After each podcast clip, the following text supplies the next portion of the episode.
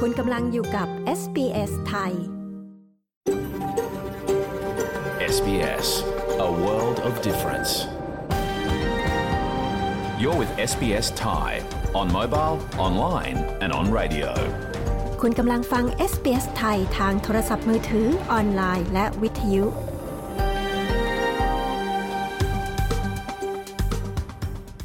เราขอแสดงความขอบคุณเจ้าของดั้งเดิม ของดินแดนที่เรากำลังกระจายเสียงจากที่นั่น ในวันนี้ SBS ไทยขอแสดงความเคารพ ต่อชาว Wurundjeri Woi Wurrung ของชาติ Kulin และต่อผู้อาวุโสทั้งในอดีตและปัจจุบัน เราขอแสดงความขอบคุณเจ้าของดั้งเดิม ของดินแดนชาวอบอริจิน และชาวเกาะทอร์เรสสเตรททั้งหมดที่คุณกำลังรับฟังเราจากที่นั่น ในวันนี้ด้วย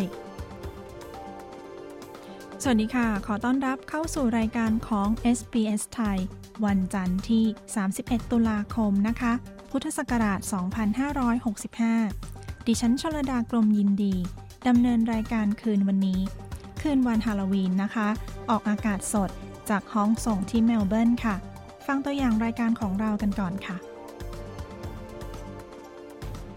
แก่นแท้จริง ๆ ของโยคะเนี่ยมันคือเรื่องของ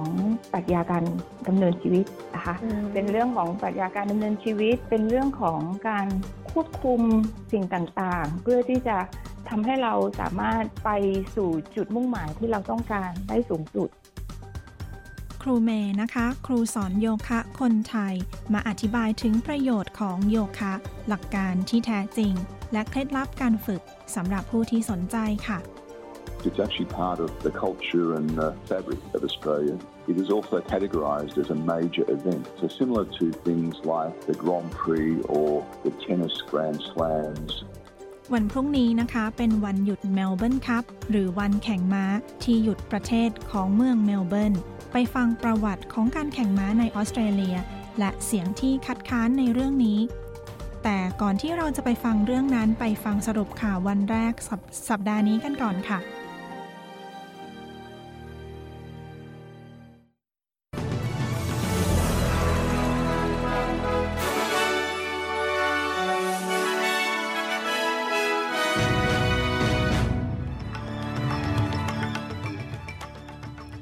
สรุปหัวข้อข่าวของวันจันทร์ที่ 31 ตุลาคมนะคะ พุทธศักราช 2565 เรื่องของฝ่ายค้าน วิจารณ์งบประมาณของรัฐบาลกลาง งบประมาณรัฐวิกตอเรียนะคะถแถลงขาดดุล ทางด้านเกาหลีใต้แสดงความเสียใจ ต่อผู้เสียชีวิต จากเหตุโศกนาฏกรรม ไปฟังรายละเอียดของข่าวค่ะ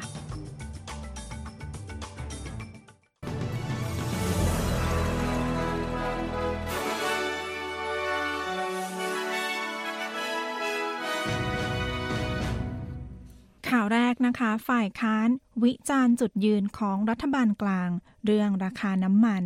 โดยเตือนให้รัฐมนตรีกระทรวงการคลังที่ดำเนินการก่อนที่ราคาต้นทุนพลังงาน จะสูงขึ้นตามที่มีการคาดการณ์ทางด้านนายปีเตอร์ดัตตันนะคะ จากฝ่ายค้าน กล่าวว่าเขารอฟังงบประมาณที่รัฐบาลเสนอ หลังมีการคาดการณ์ว่าราคาน้ำมันจะเพิ่มขึ้น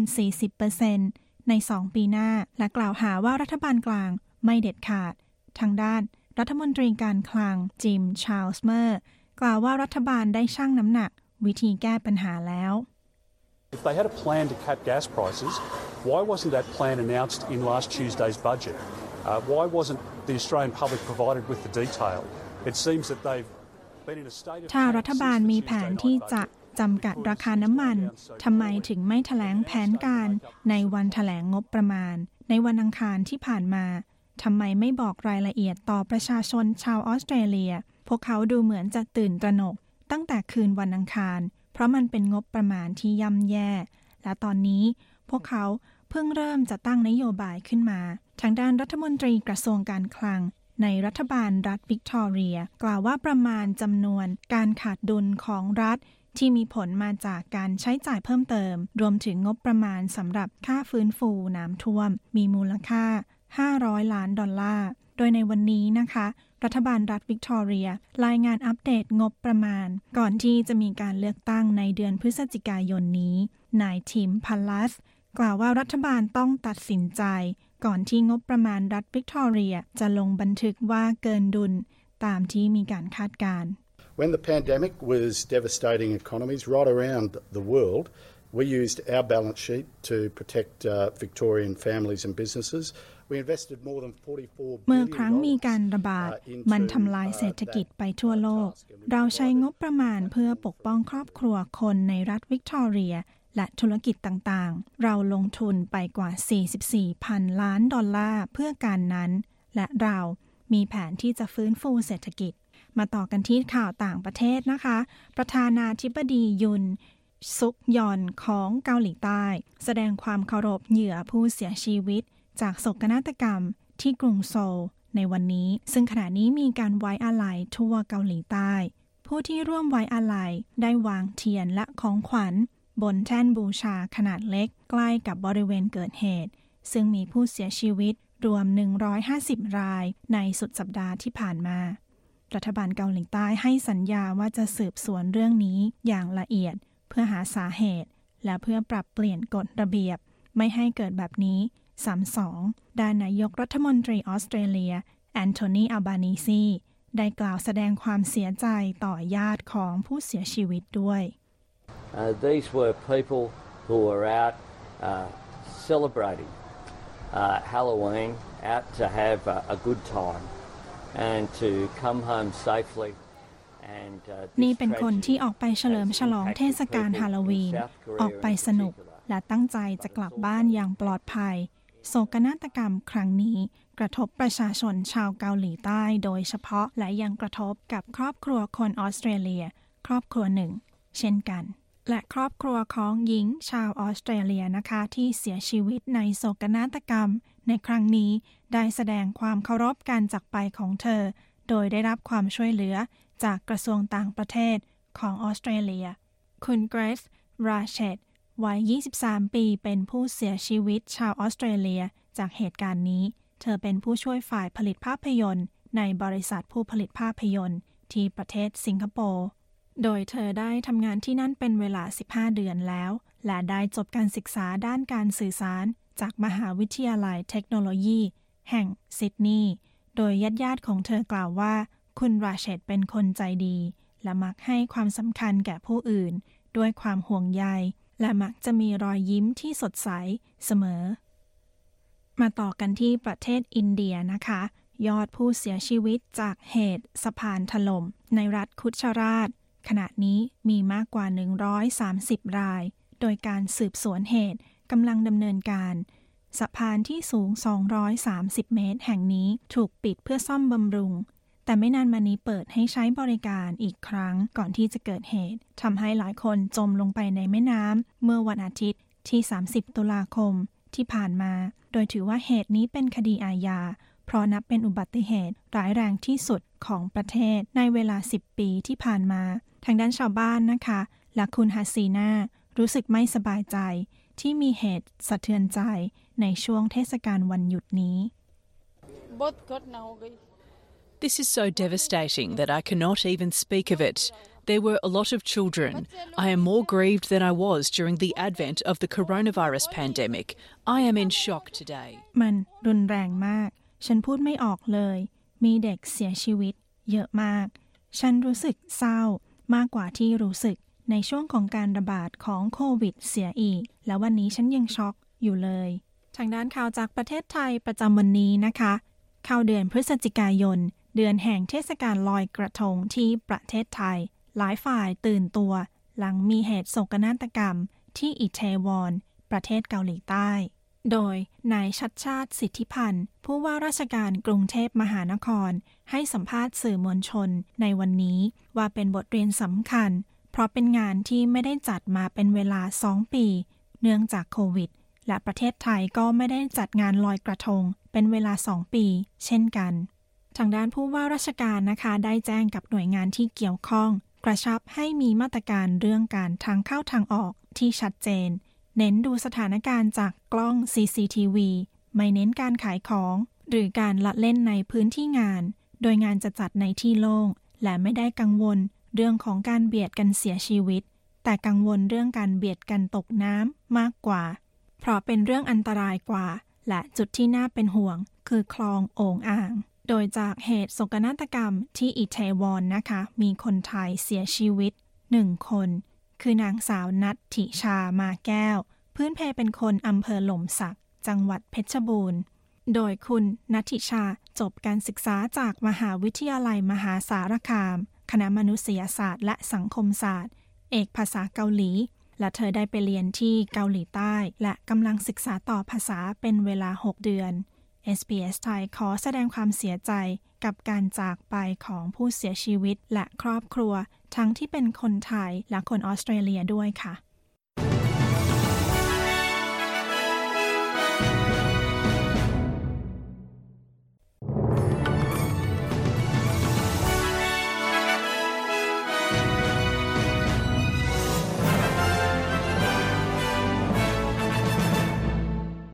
คุณกำลังอยู่กับ SBS ไทย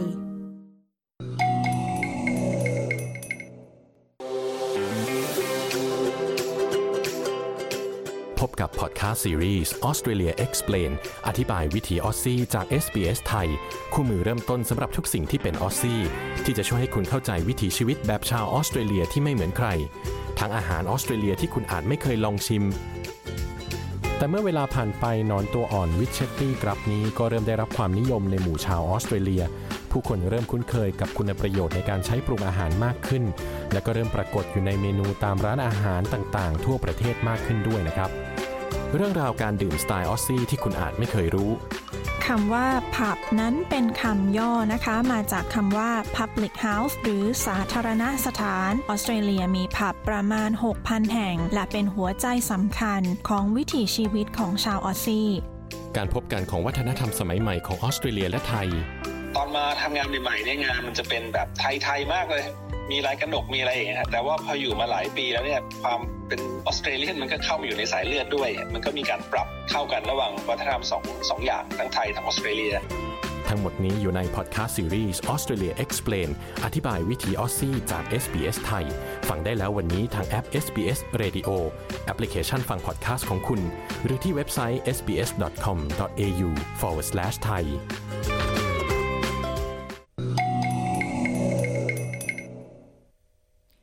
คุณกำลังฟังรายการวิทยุ SBS ไทยนะคะกำลังออกอากาศสด จากห้องส่งในเมืองเมลเบิร์น ออสเตรเลีย กับดิฉันชลดากรมยินดีค่ะ SBS ไทยมีพอดแคสต์ซีรีส์หลายชุดนะคะ ทั้งรักเอ่ย สงครามชีวิต มองหลากหลายอาชีพ ล่าสุดพอดแคสต์ซีรีส์อธิบายวิถีออสซี่ฟังได้ทางเว็บไซต์ www.sbs.com.au/thai หรือที่ที่คุณฟังพอดแคสต์ของคุณค่ะ คุณผู้ฟังคะเดือนตุลาคมนี้เป็นเดือนของการรณรงค์เรื่องสุขภาพจิตที่ดีในออสเตรเลียนะคะ และ SBS ก็ได้เปิดตัวโปรเจกต์ใหม่ ชื่อว่า Mind Your Health เป็นแหล่งข้อมูลออนไลน์ เรื่องของสุขภาพและความเป็นอยู่ที่ดี ดูรายละเอียดได้นะคะที่ sbs.com.au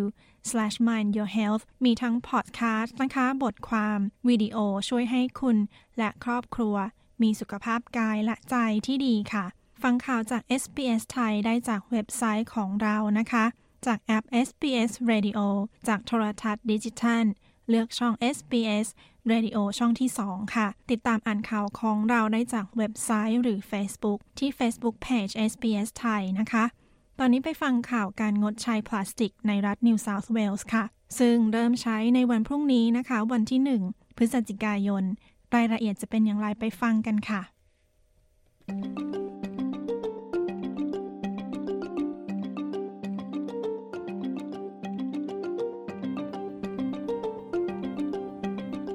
คุณผู้ฟังคะ ตั้งแต่วันอังคารที่ 1 พฤศจิกายนนี้เป็นต้นไป รัฐ New South Wales นะคะ ยกระดับมาตรการ แบนการใช้พลาสติกอีกขั้นหนึ่ง โดยจะห้ามใช้ช้อนซ่อม จาน ชาม พลาสติก ทั่วรัฐ หลังประกาศเตือนไป 12 เดือนล่วงหน้า อย่างไรก็ตามกลุ่มสิ่งแวดล้อม กล่าวว่าควรมีการประสานงานให้มากขึ้น เพื่อแก้ไขปัญหามลพิษร่วมกัน คุณลิน อีฟลิน ผู้สื่อข่าวของ SBS รายงาน ดิฉันชลดากรมยินดี SBS ไทยเรียบเรียงค่ะ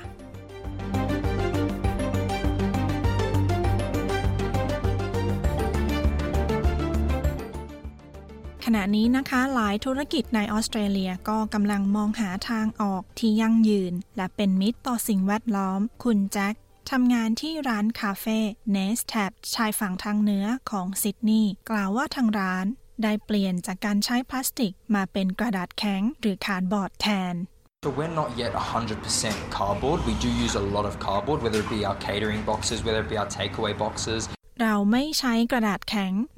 100%แต่เราใช้วัสดุที่ทำจากกระดาษแข็งเป็นจำนวนมาก ไม่ว่าจะเป็นกล่องใส่อาหารเวลาจัดเลี้ยง หรือกล่องใส่อาหาร take away โดยนับเป็นการเปลี่ยนแปลงครั้งใหญ่สำหรับร้านค้านะคะ ที่ให้บริการ take away เป็นส่วนใหญ่ แต่เป็นมาตรการที่ได้รับเสียงตอบรับที่ดี คุณแจ็คกล่าว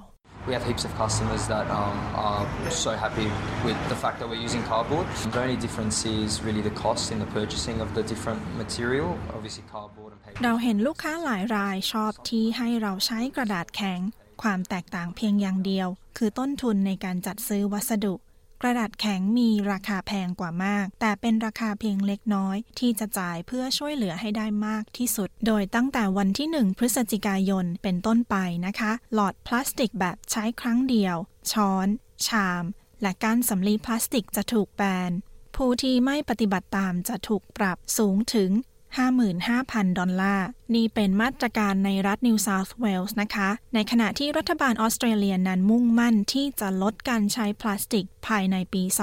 2025 การกำหนดเวลาเพื่อบรรลุเป้าหมายนั้น แตกต่างไป คุณพอลซาร่า ผู้บริหารของสมาคมผู้ค้าปลีก แห่งออสเตรเลีย กล่าวว่า The issue right now is a function of our federated model. We've got every state and jurisdiction doing their own thing. It's the same issue we saw. ปัญหาในขณะนี้คือรูปแบบการใช้มาตรการของรัฐบาลกลางในแต่ละรัฐและมณฑลมีรูปแบบของตนเอง ซึ่งเป็นปัญหาเดียวกันกับที่เราเจอเมื่อเกิดโควิด โดยในขณะนี้นะคะออสเตรเลียมีการห้ามใช้ถุงพลาสติกแบบบาง ทั่วประเทศ แต่ไม่มีการกำหนดที่ชัดเจนกับสิ่งอื่น ตัวอย่างเช่น เมื่อปีที่แล้ว รัฐควีนสแลนด์ ออกกฎหมายห้ามใช้หลอดและแก้วพลาสติก แต่จะห้ามใช้ก้านสำลีหรือไมโครบีดในปีหน้า รัฐวิกตอเรียนะคะ จะออกกฎห้ามใช้พลาสติกในทำนองเดียวกันนี้ ในเดือนกุมภาพันธ์ ปีหน้า รัฐเวสเทิร์นออสเตรเลียประกาศห้ามใช้ช้อนส้อม และหลอดพลาสติก ในปีนี้ ตามการประเมินบางฉบับออสเตรเลียนะคะ ใช้พลาสติกแบบใช้ครั้งเดียว มากกว่าประเทศอื่น ๆ ในโลก เมื่อคำนวณตามจำนวนประชากร โดย 65%ของพลาสติก จะกลายเป็นขยะแบบฝังกลบ และรั่วไหลลงมหาสมุทรเกือบ 145,000 ตัน คุณเคทโนเบิลจากกองทุนเพื่อธรรมชาติโลก เธอกล่าวว่า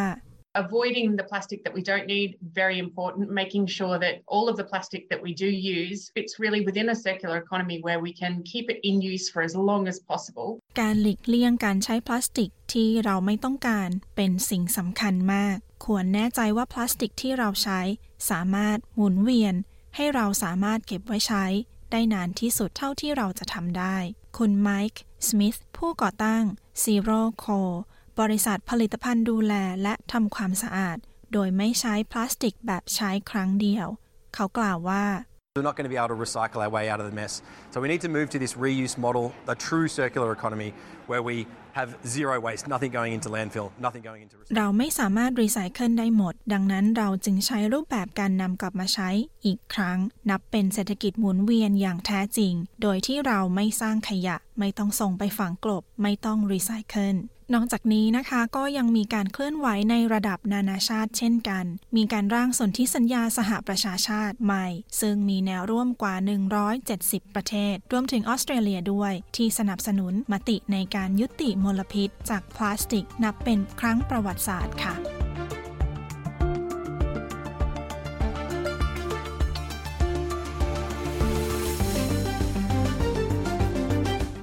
ค่ะแล้วที่จบไปนั้นนะคะ คือการยกระดับมาตรการยกเลิกการใช้พลาสติกแบบใช้ครั้งเดียว ในรัฐนิวเซาท์เวลส์โดยคุณลิน อีฟลิน ดิฉันชลดากรมยินดี SBS ไทยเรียบเรียงค่ะ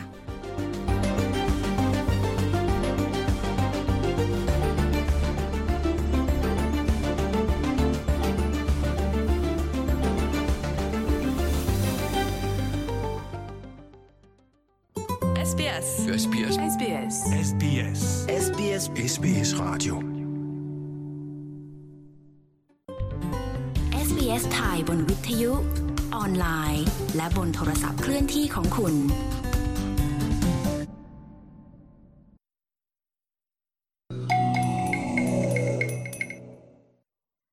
ค่ะคุณกำลังฟังรายการวิทยุ SBS ไทยนะคะ ออกอากาศสดอยู่ในขณะนี้ในออสเตรเลีย กับดิฉันชลดากรมยินดีค่ะ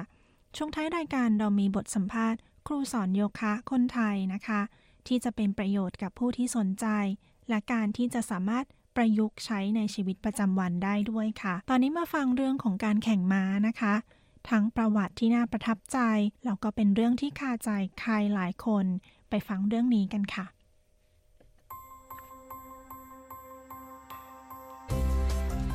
นี่คือพอดคาสต์ของ SBS Radio Settlement Guide เสนอข้อมูลประเด็น และเรื่องราวเกี่ยวกับการอาศัยอยู่ในออสเตรเลีย โดย SBS ไทย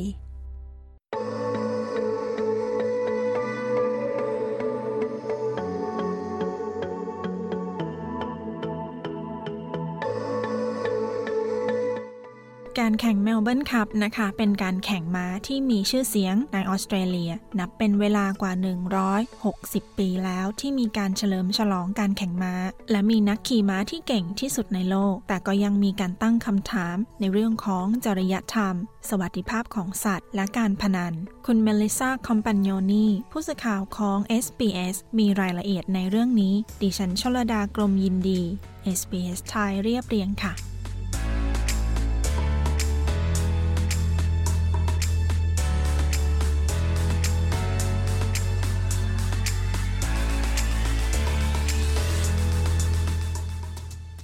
ในทุกวันอังคารแรกของเดือนพฤศจิกายนของทุกปีออสเตรเลียนะคะ มีประเพณีแข่งม้าที่เรียกว่าการแข่งขันที่หยุดประเทศ หรือ the race that stops a nation การแข่งม้าเมลเบิร์นคัพเป็นไฮไลท์ของปี และเป็นหนึ่งในการแข่งขันที่มีชื่อเสียงที่สุดในโลก ประธานสมาคมแข่งม้ารัฐวิกตอเรีย คุณนีลวิลสันกล่าวว่ามันเป็นมากกว่าแค่การแข่งม้า It's actually part of the culture and uh, fabric of Australia. It is also categorised as a major event. So similar to things like the Grand Prix or the tennis Grand Slams. การแข่งม้านี้นับเป็นส่วนหนึ่งของวัฒนธรรม และเอกลักษณ์ของออสเตรเลีย เป็นงานอีเวนต์ขนาดใหญ่ คล้ายๆ งานกลางปรีหรือการแข่งเทนนิสของ Grand Slam และเป็นวันหยุดราชการในเมลเบิร์นด้วย แทบทุกคนจะหยุดและฟัง หรือดูการแข่งม้าทั่วออสเตรเลีย นับเป็นการแข่งที่ยิ่งใหญ่เช่นกัน เรามีผู้ชมจาก 160 ประเทศ สามารถเข้าถึงเกือบ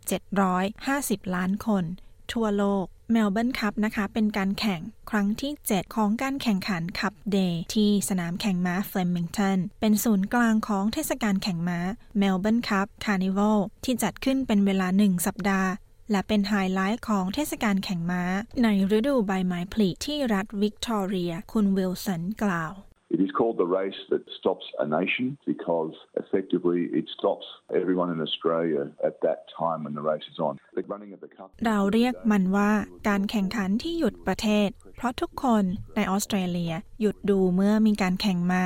การแข่งขันในอดีตนั้นผ่านช่วงภาวะซึมเศร้า หลังสงครามโลกมาแล้ว และจะยังคงจัดต่อไปหลังวิกฤตการระบาดของโควิด โดยม้าที่ลงแข่งนะคะ ต้องมีอายุ อย่างน้อย 3 ปี หมาพันธุ์แท้สายเลือดดี จะถูกคัดเลือกจากจำนวนหลายร้อยตัวให้ลงแข่ง ในสนามระยะทาง 3,200 เมตร แพทย์หญิงเกรซฟอร์ผู้จัดการฝ่ายสัตวแพทย์ดูแลการแข่งขัน แห่งรัฐวิกตอเรีย กล่าวว่า The thoroughbred is a breed of horse, and all horses that compete in thoroughbred horse racing have to be registered with the Australian stud book from birth. ม้าพันธุ์แท้จากหลากหลายสายพันธุ์ที่เข้าแข่งขันต้องลงทะเบียนกับทะเบียนม้าพันธุ์แห่งออสเตรเลียตั้งแต่แรกเกิด ไม่ต่างจากสุนัขที่ลงแข่งในการแสดงสุนัข ซึ่งต้องลงทะเบียนสายพันธุ์ เพื่อตรวจสอบพ่อพันธุ์และม้าพันธุ์สำหรับการแข่งเมลเบิร์นคัพนะคะ เป็นการแข่งแบบแฮนดิแคปโดยม้าจะต้องมีน้ำหนักตัวที่ขึ้นอยู่กับน้ำหนัก อายุ จ็อกกี้ และผลของการแข่งก่อนหน้า เพื่อให้ม้าทุกตัวมีโอกาสชนะเท่าเทียมกัน คุณวิลสันกล่าวว่าการแข่งม้านั้นดึงดูดผู้คนจำนวน3 0 0แสนคน มาที่สนามแข่งม้าที่เฟลมิงตัน People come in the morning and they enjoy entertainment, they enjoy the surrounds, they enjoy being dressed up. Fashion is a very big part of the event, so a lot of people look forward to Cup Day and Cup Week to be dressed up in their most ผู้คนมากันแต่เช้า พวกเขาเพลิดเพลินกับบรรยากาศ การแต่งตัว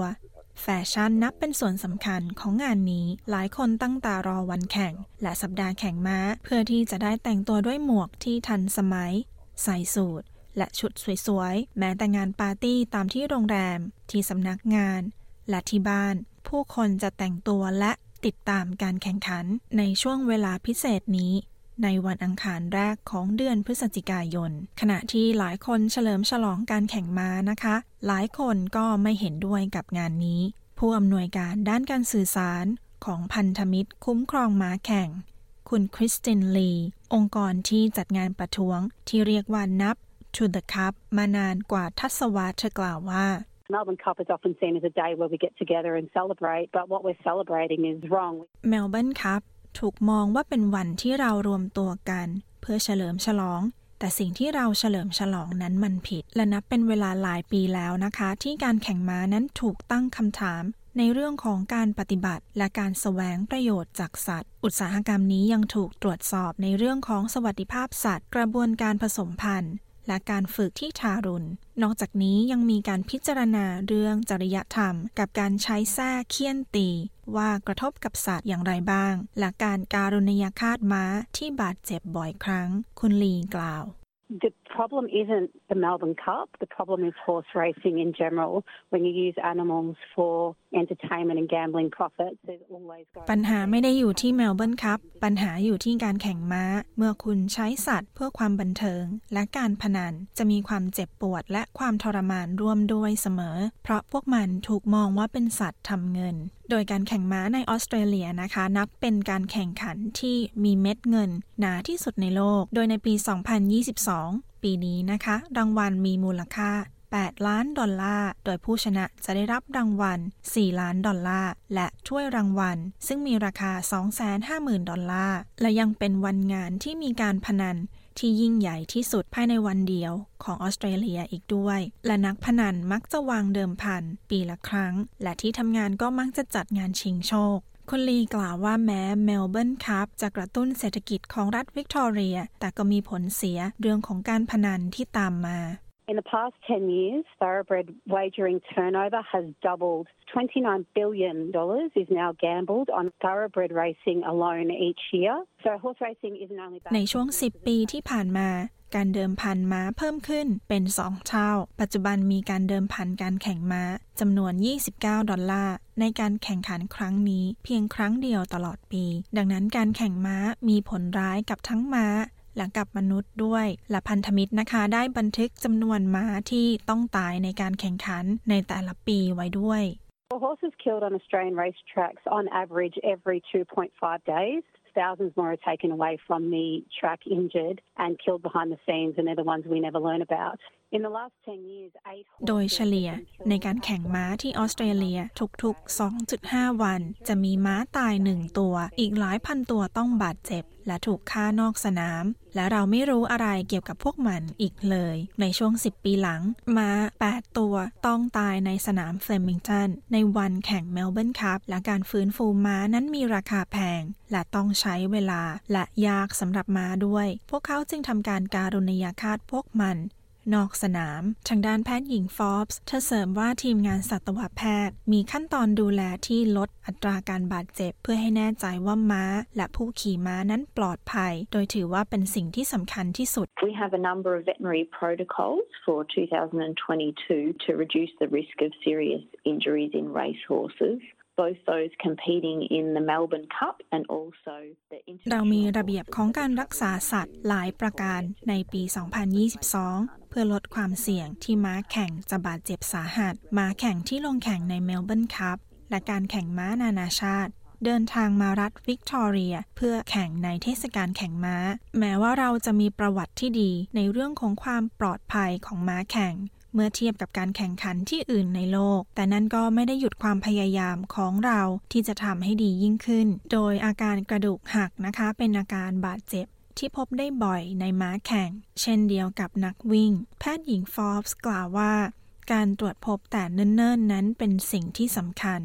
One of the ways that we go about detecting injuries at an early stage is by making use of our advanced diagnostic imaging. So, Racing Victoria with the state government. หนึ่งในวิธีที่เราตรวจหาอาการบาดเจ็บในระยะแรก คือการใช้วิธีวินิจฉัยโดยภาพ หน่วยงานการแข่งขันในรัฐวิกตอเรีย และรัฐบาลรัฐวิกตอเรีย ซื้อเครื่อง CT สแกน แบบยืนสำหรับม้าเป็นเครื่องแรก ก่อนหน้านี้การสแกนม้าค่อนข้างทำได้ยาก เพราะพวกมันต้องถูกวางยาสลบ โดยเครื่องใหม่นี้ช่วยให้เราสแกนเห็นรายละเอียดเล็กๆ น้อยๆ ในขณะที่ม้ายืนและตื่นอยู่ ซึ่งทำได้รวดเร็ว โดยการสแกนแบบยืนนั้นเป็นข้อกำหนดสำหรับม้าทุกตัวก่อนลงแข่งในเทศกาลแข่งม้าครั้งนี้ แต่อย่างไรก็ตามพันธมิตรยืนยันว่ามีวิธีอื่นสำหรับผู้คนที่จะแต่งตัวดีๆ และมีช่วงเวลาที่ดี โดยไม่ต้องมีการทารุณสัตว์ หรือมีการพนัน We can still celebrate animals and coming together and having fundraisers and all sorts of things to their benefit. เราสามารถเฉลิมฉลองสิ่งอื่นที่เกี่ยวกับสัตว์ รวมตัวกันเพื่อระดมทุน หรือทำกิจกรรมอื่น เพื่อให้สัตว์ ได้ประโยชน์ด้วย และไม่ว่าคุณจะเห็นด้วยกับฝ่ายไหนนะคะเมลเบิร์นคัพนับว่าเป็นส่วนหนึ่งของประวัติศาสตร์ และวัฒนธรรมของออสเตรเลียมาเป็นเวลานาน และเป็นการชื่นชมม้าที่มีชื่อเสียงและตำนานของพวกมัน หากคุณ หรือคนที่คุณรักมีปัญหาในเรื่องของการพนัน คุณสามารถติดต่อสายด่วนการพนันได้ที่ เว็บไซต์ gamblinghelponline.org.au หรือโทร 1800 858 858 ค่ะ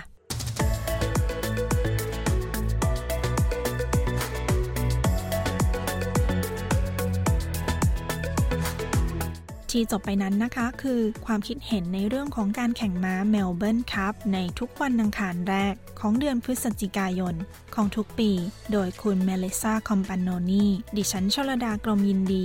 SBS ไทยเรียบเรียงค่ะ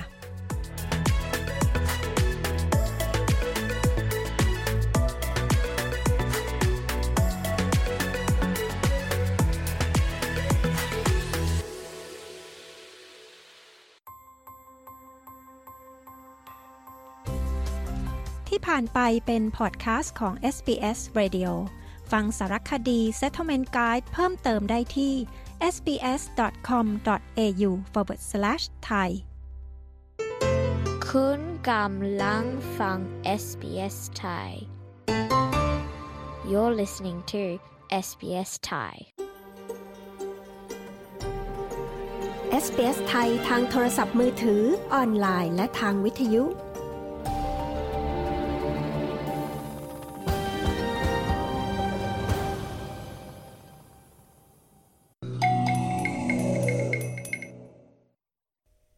ค่ะ กลับเข้าสู่ช่วงสัมภาษณ์ของ SBS ไทยนะคะ กับดิฉันชลดากลมยินดีค่ะ บทสัมภาษณ์ครูเมย์นะคะ ครูสอนโยคะ คนไทย เธอจะมาอธิบายถึงการฝึกโยคะ และรายละเอียดอื่น ๆ ที่เป็นประโยชน์ค่ะ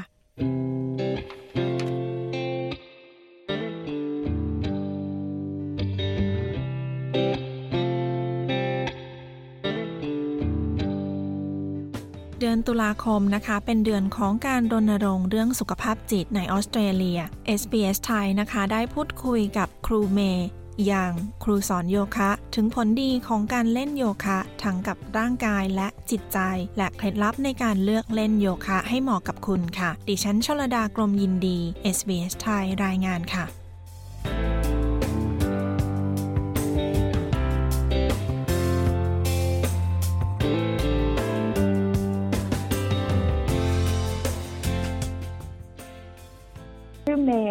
เมย์ยังเป็นครูสอนโยคะอยู่ที่เมลเบิร์นออสเตรเลียค่ะ ค่ะ คุณเมย์เป็นครูสอนโยคะมานานหรือยังคะ เป็นครูสอนมาตั้งแต่ปีหนึ่งเก้านะคะ ก็สักประมาณปีที่เก้าสิบสิบเอ็ดสองก็ประมาณสี่ห้าปีสี่ปีค่ะ คุณครูเมย์ช่วยเล่าประวัติความเป็นมาในการในการมาเป็นครูสอนโยคะคร่าวๆให้ฟังหน่อยได้ไหมคะว่า เป็นยังไงมายังไงถึงมาเป็นครูสอนโยคะคะ ก็เริ่มแรกนะคะ ก็เริ่มจากตัวเองไปไปฝึกโยคะก่อน คือไปไปเข้าคลาสโยคะค่ะ แล้วก็แล้วก็ชอบ ก็เลยฝึกมาเรื่อยๆ แล้วก็วันหนึ่งก็มีคนชวนไปไปเทรนเป็นครู แล้วด้วยตัวเราเองเนี่ยก็พอฝึกไปเรื่อยๆเนี่ยเราก็มีความรู้สึกว่าเราอยากจะรู้จักกับการฝึกโยคะ หรือว่าการออกกำลังกายแบบนี้ให้มากยิ่งขึ้นนะคะ ก็เลยไปเทรนเป็นครูสอนนะคะ แล้วการเป็นครูสอนเนี่ยค่ะ ยากกว่าการเป็นคนที่แค่ฝึกโยคะยังไงคะ ก็จริงๆแล้วเนี่ยถ้าเป็นคนฝึกเนี่ย เราจะโฟกัสมาในเรื่องของของตัวเองมากกว่าใช่ไหมคะ เราจะทำยังไงให้เราพัฒนาตัวเองขึ้นเรื่อยๆ ไปในถึงจุดที่เราอยากจะเป็นหรือว่าเรียนรู้ในสิ่งที่เราอยากจะเรียนรู้ใช่ไหมคะ แต่พอมาเป็นครูเนี่ยแทนที่เราจะไปโฟกัสที่ตัวเอง เราจะต้องโฟกัสไปที่นักเรียนใช่ไหมคะ เราจะ เราจะเป็นคนที่คอย support ให้นักเรียนเนี่ยเขาได้ไปถึงในจุดที่เขาต้องการ หรือว่ามีการกำหนดจุดมุ่งหมายเอาไว้นะคะ ก็คือเหมือนเป็นการช่วย support เขานั่นเอง การมาเป็นครูสอนโยคะนี่ต้องใช้วุฒิอะไรไหมคะสำหรับการเป็นครูสอนโยคะ ก็ต้องไป trainโยคะนะคะก็ต้องเข้าหลักสูตรการฝึกการเป็นครูสอนโยคะนะคะเขาก็จะเรียกว่า yoga teacher training นะคะ minimum requirement สำหรับคนที่จะเป็นครูสอนโยคะ ก็ต้องไป train เพื่อที่จะเป็นครูสอนโยคะ เนี่ยอย่างน้อยสองร้อยชั่วโมงค่ะก็พอพอเรียนจบสองร้อยชั่วโมง ก็มี requirement อีกนิดหน่อยที่เป็นเรื่องของอ่า legal requirement ที่จะที่จะสอนได้นะคะ หมายถึงว่ามีวุฒิทางการศึกษาแล้วเนี่ย ก็จะต้องจดทะเบียนกับ บอดี้ของของโยคะ เช่น โยคะออสเตรเลีย หรือว่าโยคะอ l ไลอันหรือว่าจดทะเบียนกับฟิตเนสออสเตรเลีย แล้วก็ทำประกันนะคะ แล้วก็สอนได้เลย โอเคค่ะ ขอถามนิดนึงในเรื่องของค่ะ อ่าหน่วยงานทางรัฐบาลได้ไหมคะว่า แล้วหน่วยงานนี้เขาทำอะไรอะคะ ก็รักษามาตรฐานของคนสอนใช่ไหมคะ ถ้าคือไม่มีการควบคุมไม่มีเรื่องของการกำหนดมาตรฐานเนี่ย มันก็จะทำให้มาตรฐานของวิชาชีพคงคงจะเหมือนกับสาขาอื่นๆนะคะที่มีสภาทนายความมีสภาแพทยสภาอะไรอย่างเงี้ยค่ะ โยคะก็มีเหมือนกัน แต่ของโยคะเนี่ย เราจะสามารถจดทะเบียนได้ในลักษณะของ fitness professional ก็ได้ ในลักษณะของการจดทะเบียนกับ Fitness Australia หรือว่าจะจดทะเบียนกับ Yoga Alliance ก็ได้ ก็จะมีเรื่องของการควบคุมมาตรฐาน มี Code of Conduct มีเรื่องของการพัฒนานะคะ หมายถึงว่าถ้าเราจะเป็นสมาชิกที่อยู่ใน body นี้เนี่ย เราก็จะต้องมีการ up skill every year มีการรักษามาตรฐานของวิชาชีพ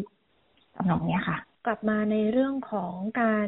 เล่นโยคะนะคะว่าคุณเมย์ช่วยบอกให้ฟังหน่อยค่ะว่าช่วยให้ร่างกายเนี่ย แข็งแรงยังไงบ้าง แล้วก็ ต่างจากการออกกำลังกายประเภทอื่นยังไงคะ ก็จะเห็นว่าการฝึกโยคะนะคะ ถ้าเป็นเรื่องของการฝึกอาสนะ หรือการใช้ท่าทางต่างๆ การกำหนดท่าทางต่างๆ เนี่ยค่ะ การกำหนดท่าทางต่างๆ มันก็จะมีเรื่องของการใช้กล้ามเนื้อในร่างกายเข้ามาช่วยในการให้เราสามารถอยู่ในท่านั้นๆ ของโยคะได้นะคะ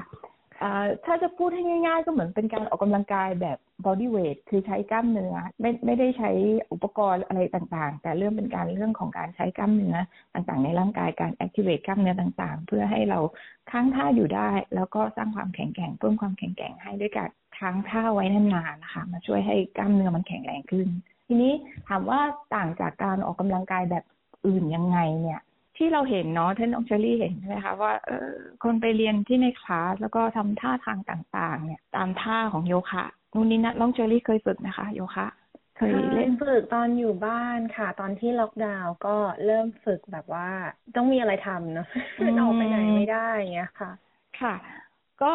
จะเห็นว่าเราก็จะมีการทำท่าต่างๆ ใช่ไหมคะในเรื่องของโยคะ แล้วก็มีเรื่องของการฝึกลมหายใจด้วย อันนี้จริงๆแล้วถ้าพูดถึงในเรื่องภาพรวมของโยคะ เนี่ย เรื่อง การฝึกอาสนะกับการฝึกลมหายใจค่ะ มันเป็นเพียงแค่ส่วนประกอบหนึ่งของโยคะนะ เพราะว่าการโยคะจริง ๆ แล้วเนี่ยหลักแก่นแท้จริง ๆ ของโยคะ เนี่ยมันคือเรื่องของปรัชญาการดำเนินชีวิตนะคะ เป็นเรื่องของปรัชญาการดำเนินชีวิต เป็นเรื่องของการคควบคุมสิ่งต่างๆ เพื่อที่จะ ทำให้เราสามารถไปสู่จุดมุ่งหมายที่เราต้องการได้สูงสุด ฟังดูเหมือนซับซ้อนเนาะแต่จริงๆแล้วเนี่ยคนที่ฝึกโยคะจริงๆเนาะคนโยคีที่เขาเรียกว่าโยคีเนาะในสมัยโบราณนะคะเขาจะมีหลักการเขาเรียกว่า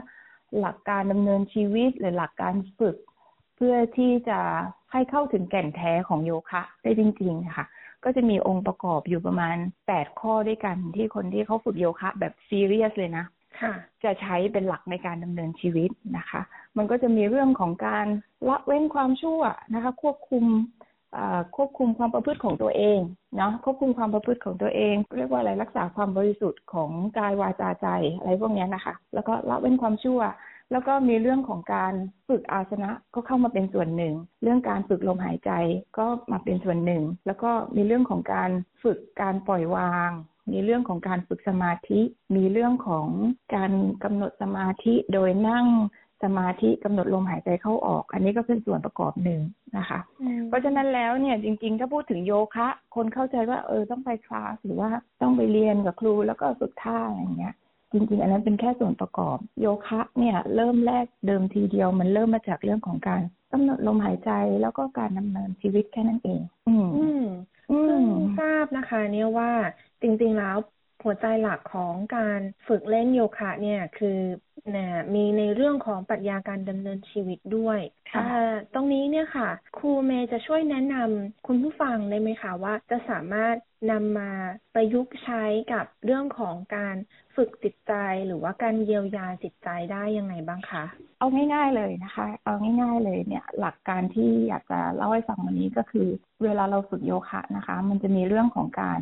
self observation นะ self observation แล้วก็ self acceptance นะคะ ก็คือเรื่องของการสังเกต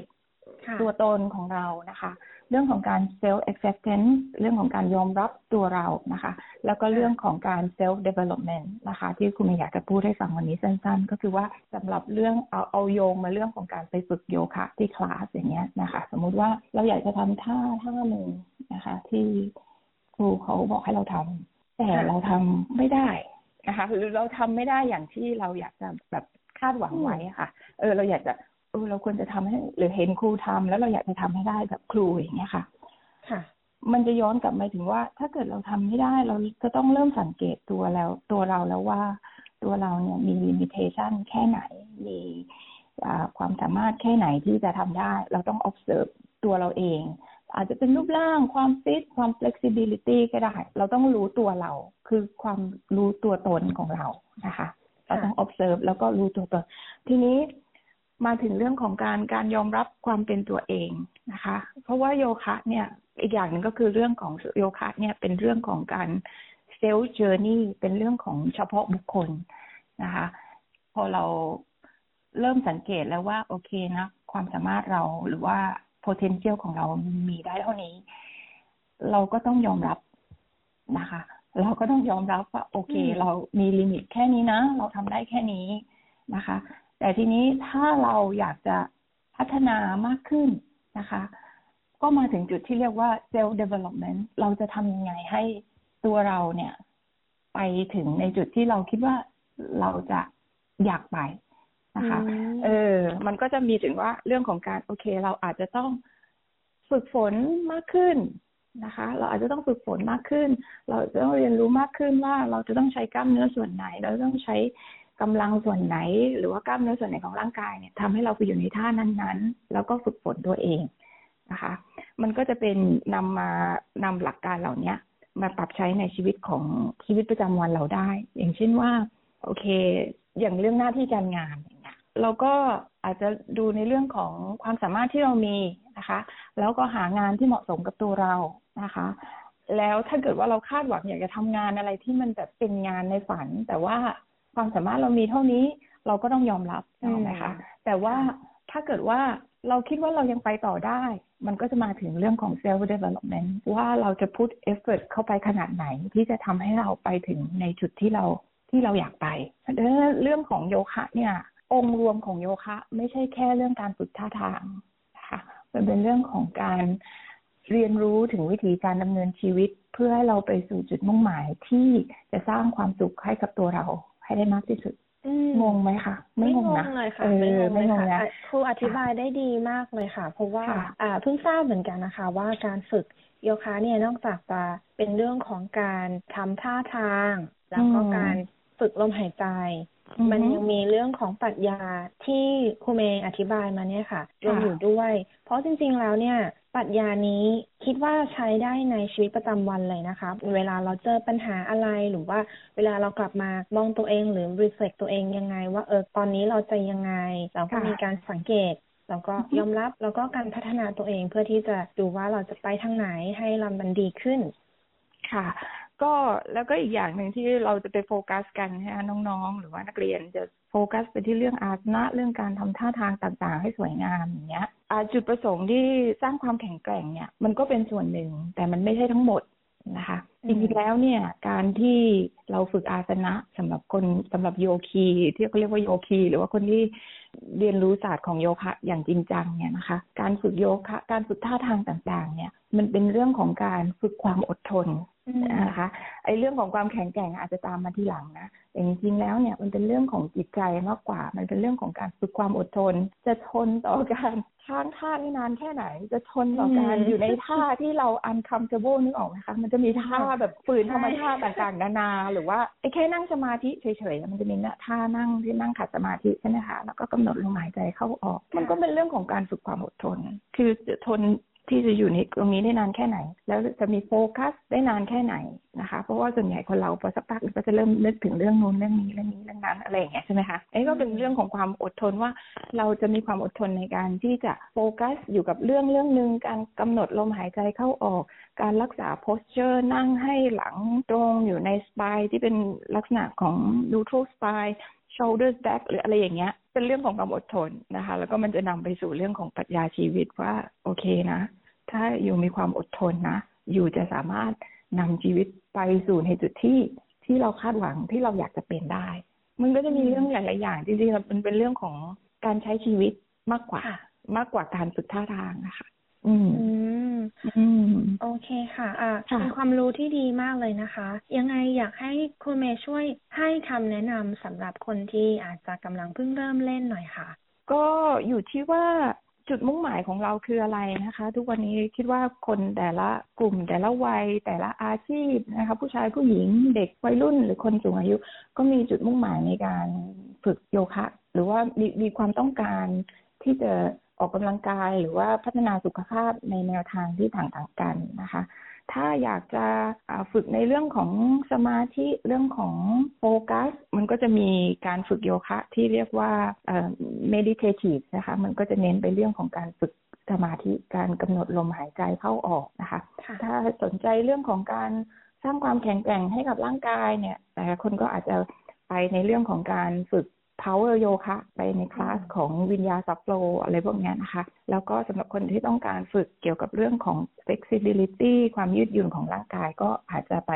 ฝึก slow flow หรือฝึกโยคะ ประเภทที่เรียกว่าหญิงโยคะ อย่างนี้ก็ได้นะคะ ก็เริ่มแล้วแต่แต่ส่วนใหญ่เดี๋ยวนี้รู้สึกว่าทุกคนส่วนใหญ่ก็คือไปเข้าคลาสนะคะ ไปเข้าคลาสแล้วก็สามารถเลือกสไตล์ของโยคะที่เหมาะ กับไลฟ์สไตล์ของตัวเองอะค่ะเออพูดอย่างนี้ดีกว่า คือสามารถไปเลือกสไตล์โยคะมีหลากหลายสไตล์นะคะ yoga class นะมีหลากหลายสไตล์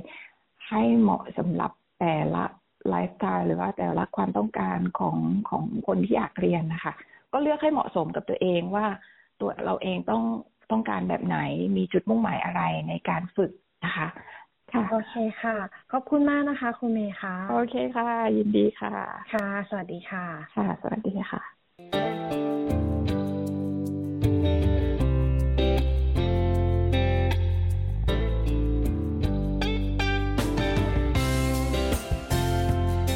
ที่จบไปนั้นนะคะ เป็นบทสัมภาษณ์ของครูเมย์ยังครูสอนโยคะที่เมืองเมลเบิร์น ออสเตรเลียค่ะ ดิฉันชลดากรมยินดี SBS ไทยรายงานค่ะ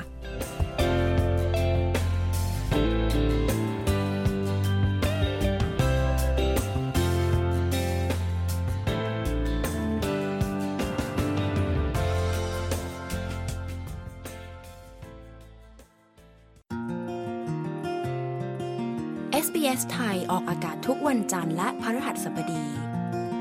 เวลา 22 นาฬิกา มีทางเลือกรับฟังรายการมากมายผ่านวิทยุอนาล็อก ทีวีดิจิตอลออนไลน์ หรือแอปโทรศัพท์เคลื่อนที่